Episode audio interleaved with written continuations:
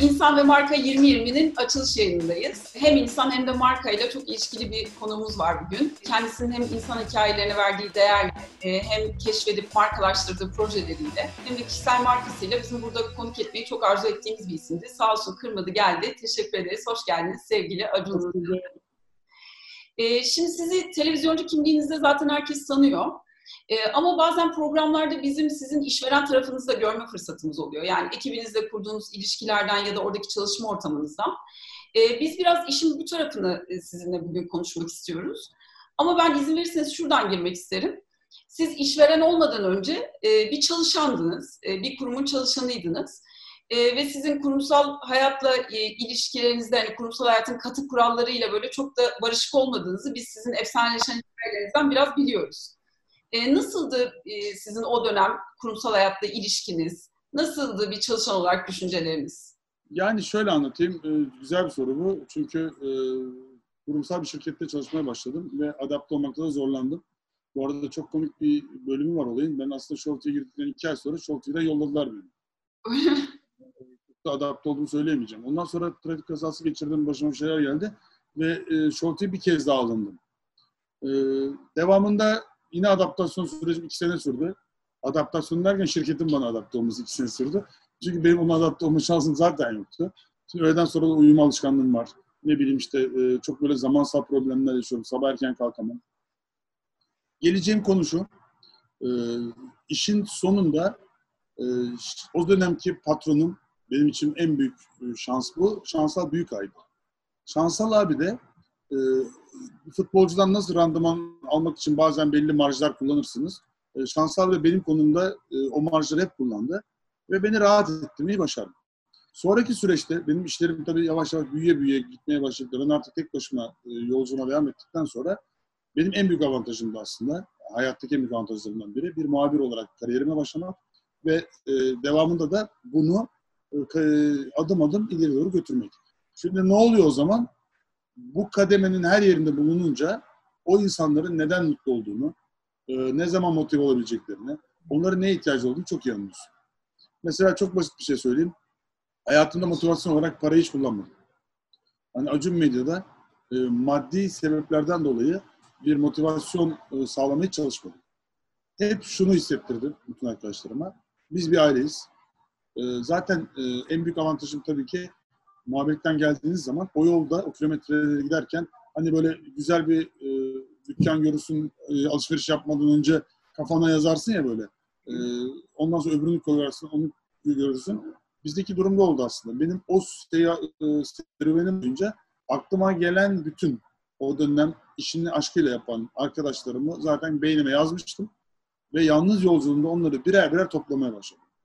1, 2, 3 derken Show TV'deki bir baktım otoparkçı benim şoförüm olmuş. Öbür tarafta muhasebedeki 3 tane e, e, sevdiğim e, arkadaşlarım bizim muhasebede çalışmaya başladı. Ondan sonra ne bileyim muhabirken çalıştığım arkadaşlarımın en az 3-4 tanesi şu anda yanımda. E, işin yani o yolculuk boyunca e, aklımda kalan herkes alınca da e, bizim ekip gerçek bir aileye dönüştük çekirdek olarak. Sonra da bu aileye uygun insanları monte ederek aslında büyüdük diyebilirim. Evet. Yani zaten sizin e, hani iş hayatınızda böyle dostlarınızla e, iş yapma alışkanlığınızı biliyoruz. Onun dışında da bazen hani yarışmacı oluyor, profesyonel olarak ilişkiniz başlıyor. Daha sonra onları ekibinizde e, görüyoruz. Ama diğer yandan da hani projelerinizde sizin profesyonel olarak da bir iddianız var hep yani yüksek bir beklentiniz var. E, sırf eş dost tanıdıkla da bu çıtayı yakalamak çok mümkün olmuyordur herhalde. Orada sizin için hani o profesyonellik ve dostluk dengesini nasıl kuruyorsunuz? Yani şöyle e, açıkçası e, belli konularda zaten e, çevreden birini getiremezsin. Mesela teknik bir konudur o. O teknik konu artık öyle bir konudur ki onu sen etrafında bulamazsın. Hani bizim bu konularda açıkçası şöyle bir hep sloganımız var. Bir deneme süresi belirleriz hep. Dışarıdan gelen değerli arkadaşlarımızla. Hep şunu söylerim. Bir deneyelim, Belki biz sana uymayacağız. Değerli bir insan olabilirsin. Belki sen bize uymayacaksın.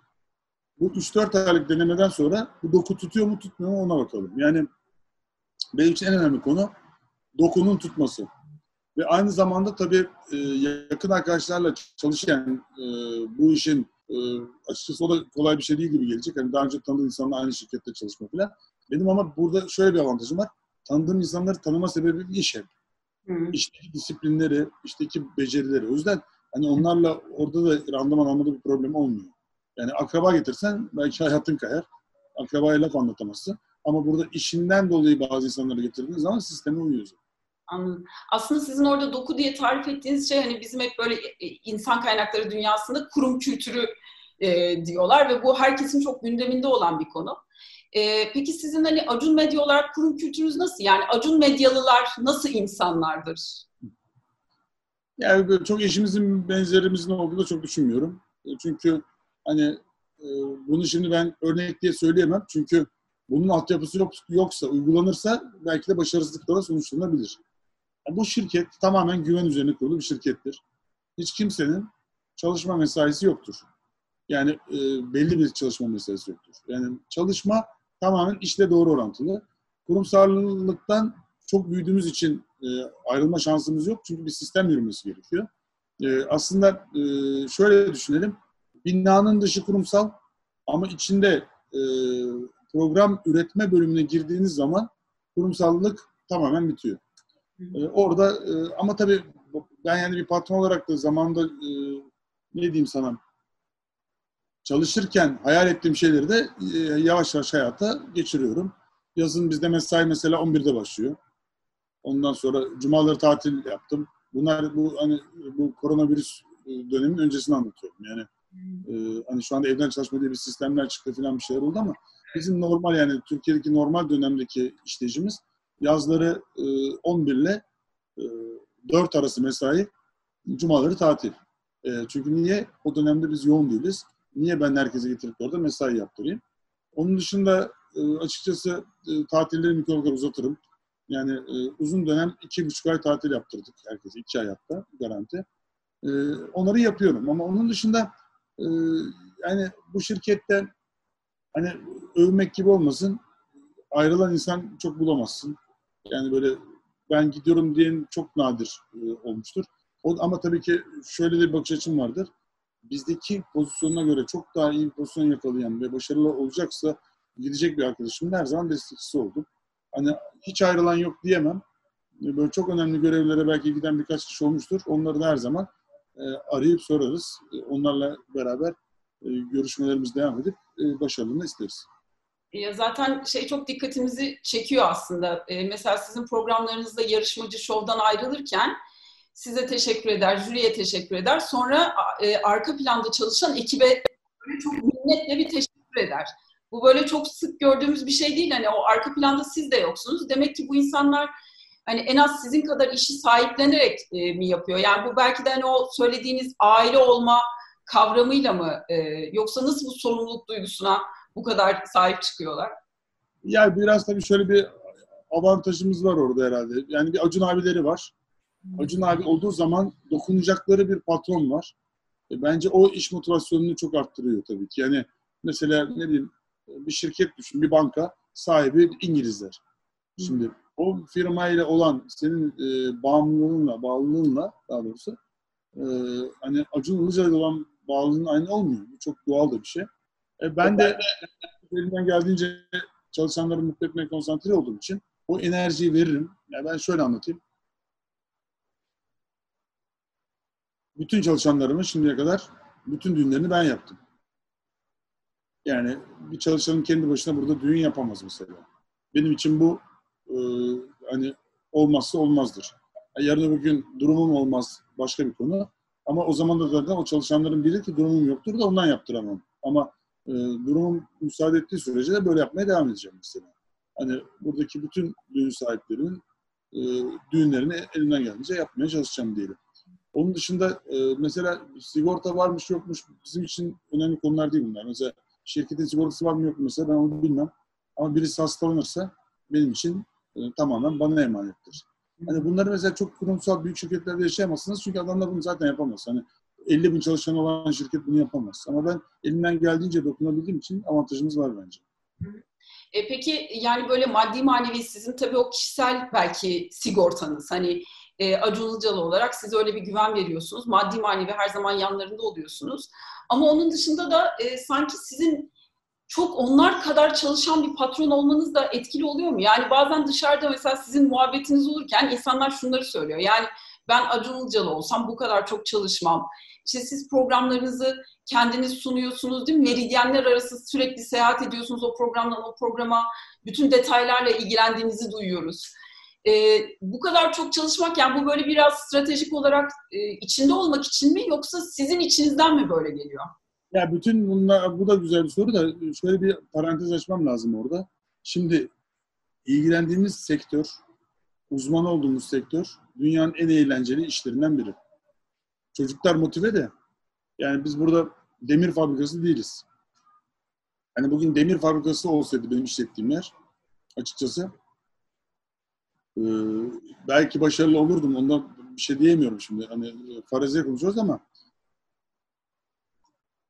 işin motivasyon kısmı bu boyutta olmazdı. Yani sen şöyle bir iş düşünebiliyor musun? Mesela benim yaptığım mesleği düşün. Bütün lise hayatı boyunca oyun oynamış, oyun oynatmış biri. Bu yüzden okuldan kıl payı mezun olabilmiş. Ve şu anda oyun oynuyor, oyun oynatıyor. Şimdi mesleğe bak sen. Çekim nerede? Karayip Adaları'nda. Çekim. Yılın 5 ayı. Onun dışında e, kışın ne yapıyor? Kışın da herkesin böyle hayranı olduğu sanatçılarla O Ses Türkiye çekimi yapıyor. Bunların tercihi de hep benden geliyor. Yani şöyle düşün.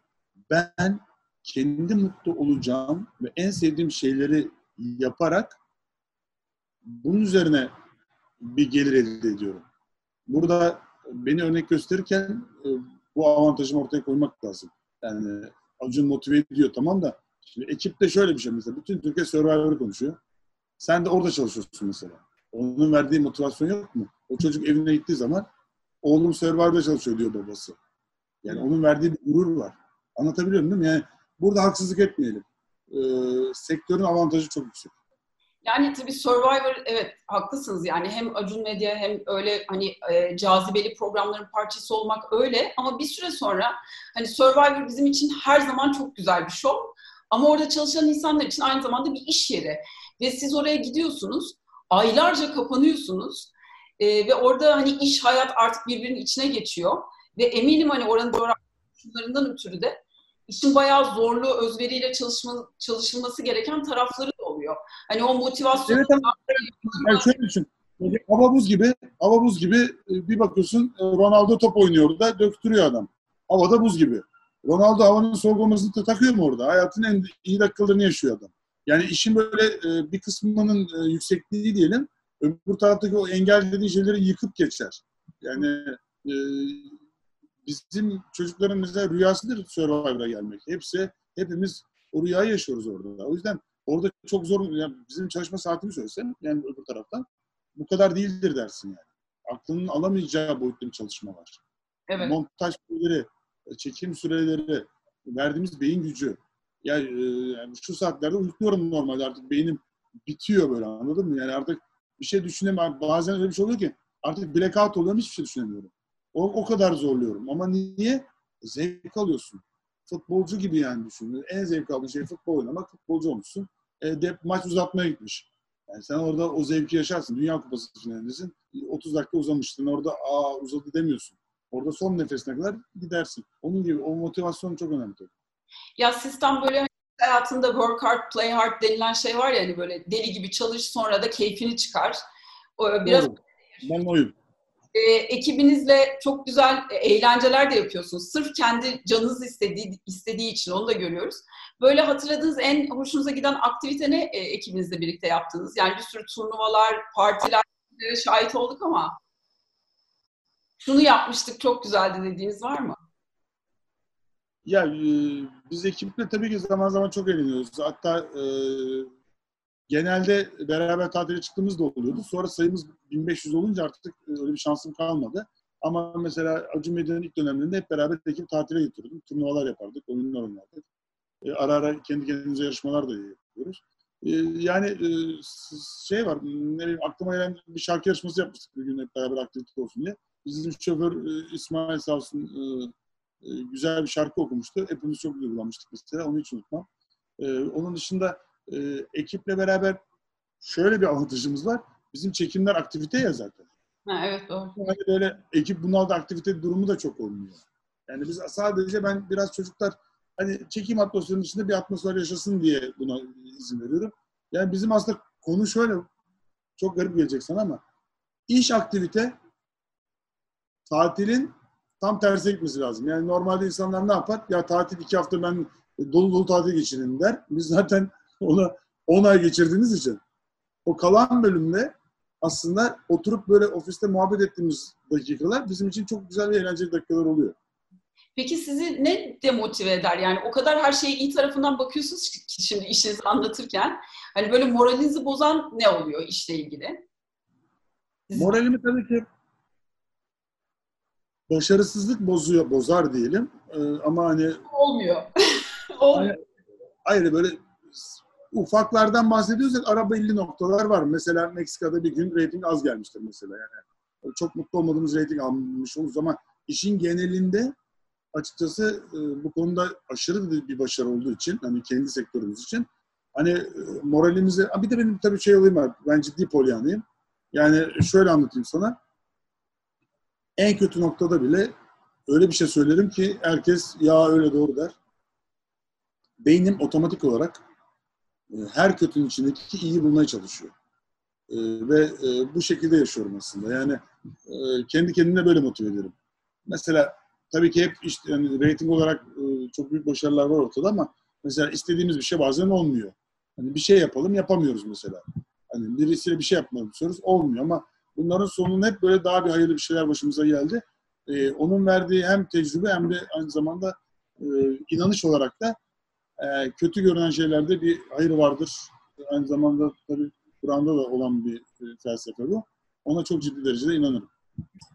Peki e, siz e, şimdi sizin ekibinizden böyle sizin eskiden olduğunuz gibi iyi fikirleri olan böyle çok girişimci falan birisi çıksa yaklaşımınız ne olur? Gerçi başta bir böyle ben her... direkt. Nasıl? En ihtiyacım olan şey şu anda fikir konusunda e, yardım açıkçası. O yüzden e, yani bu da şöyle çok güzel bir soru. Benim işimde paha biçilmeyecek benim için değer olan şey fikir. Yani bir fikir bir yerden geldiği zaman çünkü en zor neyi buluyorsun diye soruyorsan bugün yapamayacağımız hiçbir şey yok. Yani dünya üzerindeki her şeyi yapabiliriz bence biz Acun Medya olarak. Ama fikir konusunda e, ciddi enerji harcıyoruz ve oralarda iyiyiz Allah'a şükür. Ama her fikir o kadar değerli ki. Yani bir fikrim var diyeni zaten ama tabii şöyle bir konu var. Mesela üzülerek söylüyorum. Bu işler nasıl biliyor musun? Herkesin bir fikri var ve e, şuraya oturtsak birini bize üç tane fikir verir mesela. Ona iyi gelir o fikir mesela. Yani mesela bir, bir gün biri çevirdi beni yoldan. Abi süper bir fikrim var dedi. Ondan sonra fikir ne dedim. Dedi ki bir parayı takibe başlıyoruz dedi parayı. Nasıl takip edeceğiz? Adama parayı vereceğiz. Ondan sonra o para nereye gidiyor diye kovalamaya başlayacağız dedi. Ya bir şey anlatıyorsun güzel belki. Yani. Şimdi sana da enteresan gelebilir. O para nerelere gidecek acaba değil mi? E şunu çekmek için senin göbeğini falan çatlaması lazım. Yani fikir çok güzel oluyor da yani güzel fikrin hayata geçme ihtimali yok. Bazıları da güzel gelir. Acı acı bakarsın. Benim o konuda biraz kendi ekibimden tabii sağ olsunlar iyi fikirler alarak hep gelir de dışarıda fikir anlatamam. Şu anda mesaj var. Format geldi. 3 dakika evvel Allah'ın önce. Acun bir bakar mısın? İşte çok iyi tanıdım. Formata bakmak zorundayım mesela. Hani o işler dışarıdan göründüğü gibi değil ve onu anlatmanız gerekiyor. Peki siz işveren olmasaydınız e, sizin işvereninizin kim olmasını isterdiniz? Var mı şurada çalışırdım dediğiniz ya da şöyle bir yerde çalışırdım dediğiniz bir şey kafanızda? Patronun Acun olmasını isterdim. Çok güzel. Ama Acun olmayacaksa e, benim e, Şansal Büyükay patronumdu. Yani bütün patronumdan Allah razı olsun. Yani Can Tanrı'yla çalıştım. Ondan evvel İlker Yasin patronumda. Hepsi beni mutlu etti biliyor musun? Yani o kadar benim için değerli ki. Hani şeyde de derler ya çocukluğunda böyle bir şey olduğu zaman kafana yazarsın senin geleceğini etkiler falan diye. Ee, aslında iş kariyerinde de benim çok mutlu edilmem e, başarımda çok büyük etki sahibi oldu. Patronlarım hep beni mutlu etti. E, bugün hani e, mesela Ferit Şahink'le çalışma imkanım oldu. Hani o dönemde e, hani Star'a transfer olmuştuk. Anlatamayacağım derecede mutlu etti beni Ferit abi. E, ben Allah'ın o konuda da sevdiği kuluyum. Bu kadar mı olur? Hani bir tane gıcık olacağım patronum olmadı ya. Yani e, Show TV düşünüyorum. Zeynep Kara Mehmet vardı patron. Murat Saygı vardı. Murat Saygı ile geçen yaz beraber tatildeydik. Zeynep Kara Mehmet benim için çok çok değerli bir insan. Yani patronlarda bir tane mesela kılçık bir şey çıkmaz mı? Hiç çıkmadı yani. O yüzden bu isimlerin hepsi patronumdu ve beni buralara getirdiler. Herhangi biri patron olsa şu anda mutlu olurum. E, peki yani şimdi bu söylediklerinizle de bağlayarak ben son sorumu sorayım. Vaktinizde az biliyorum. E, şimdi e, sizin e, genellikle başarınızı anlatırken çok bunu şansa, kısmete bağlayarak anlattığınızda ben çok şahit oldum. Az önce de yine öyle yaptınız. Aslında hani sizin hayatınızın ilk dönemine bakınca böyle çok da avantajlı bir başlangıç e, yapmış değilsiniz. Aslında çokça zorluk e, içinden geçmişsiniz. Ve hani o Show TV'deki döneminizde vesairede aslında kendi şansını kendi e, yaratan da biri olmuşsunuz. Şimdi biz bugün e, pek çok kurumla genç yetenekler özelinde çalışıyoruz ya da gençlerle de bir araya geliyoruz. Şimdi Türkiye'deki gençlerin çoğunda böyle benim yeteneğim keşfedilmedi ki, işte şurada doğmadık ki, şunun çocuğu olarak dünyaya gelmedik ki, işte şöyle bir fırsat bize denk gelmedi ki e, diye hani evde keşfedilmeyi bekleyen e, gençlerimiz var. Yani siz kendi şansını da yaratabilmiş biri olarak e, böyle gençlere eğer bu hayatta bir şey yap, yapabileceklerine inanıyorlarsa ne tavsiye edersiniz? Valla birinin çocuğu olmak avantaj değil dezavantaj hayatta. Bir kere gençler bunu iyi bilsin. Çünkü kişisel gelişimi çok engelleyen bir faktör. Güçlü bir aile, ailenin baskın olması. Tabii aileler bu konuda özen göstererek bunun altından kalkabiliyorlar ama bir kısmı da kalkamıyor bence. Yani e, çünkü e, şimdi e, güçlü ya da zengin insanların çocuklarının kendisini geliştirmesi gerekmediği için bu konularda biraz geride kaldığını ben bizzat şahidiyim. Bizim hani ben açıkçası ben de gençler gibi biriydim. Benim elimden biri tuttu mu diyorsanız size muhabirim zaten. Kim tuttuysa kendim girmişim zaten bir şekilde ama konu şu. İnsanın mutlu olması için en yüksek başarı elde etmesi hiç gerek yok. Herkesin bilmesi gerektiği şey bu bence. Yani en yüksek başarıya ulaşan en mutlu olmuyor. Bir kere bu bir. E, çünkü bu işin mesela mutluluğun çeşitli faktörleri var. Duygusal mutluluk çok önemli. Yani bu konuda insanların mesela e, ne diyeyim sana e, daha derin bakması lazım. Ya da e, kariyersel olarak zirveyi göremeyebilirsin ama ortada bir yerde kendine çok mutlu bir dünya yaratabilirsin. E, bu dünyadan ayrılırken arkandan e, iyi konuşulması bundan daha değerli bir şey yok bence. Hani insanın bence başarıyı aslında, başarıyı e, kendi küçük dünyasında kurması lazım. E, o dünyanın ne kadar büyüyeceğini bırakacaksın sen. Sen küçük evinde mutlu ol. Yarın öbür gün saray olursa sarayda da mutlu olursun. Ama mühim küçük evde mutlu olmak. E, benim gençlere en önemli tavsiye mutluluğu kendi alanınızda yaratın. Bunun e, işsel başarıya dayamayın kesinlikle. İlla işsel başarıdan mutlu olmak diye bir şey yok. Benim şu anda yaşadığım mutluluk halkın takdirinden oluşan bir mutluluk. Ama bunu 10 kişi de yapsaydı, 20 kişi de yapsaydı ben yine mutlu olurdum. Yani e, kısa özeti şu, hayattaki başarı bence insanlar senin için iyi konuşuyor mu kardeşim? O zaman başarılısın. Bütün başarını test etmek istiyorsan da kendini çıkaracaksın. Bir tane casus bul. Etrafındaki 20 kişiyi koklasın, 30 kişiyi koklasın. Senin için ne diyorlar? Burada pozitif konuşuluyorsa sen bana göre hayat mücadeleni kazanmışsın. Çünkü niye biz hayatta mücadele ediyoruz? Mutluluk için. E, mutluluk nasıl olur? Sevdiklerin olur, parayla olmaz. Yani ben şu anda bir sevgi serinin içindeyim. Evet ama e, küçük dünyamda da ben sevilen Kadıköy Üniversitesi'ndeki öğrenciyken de en sevilen öğrencilerden biriydim. O mutluluğu, o duyguyu hep yaşıyordum. Bence mühim olan da onu yaşamak.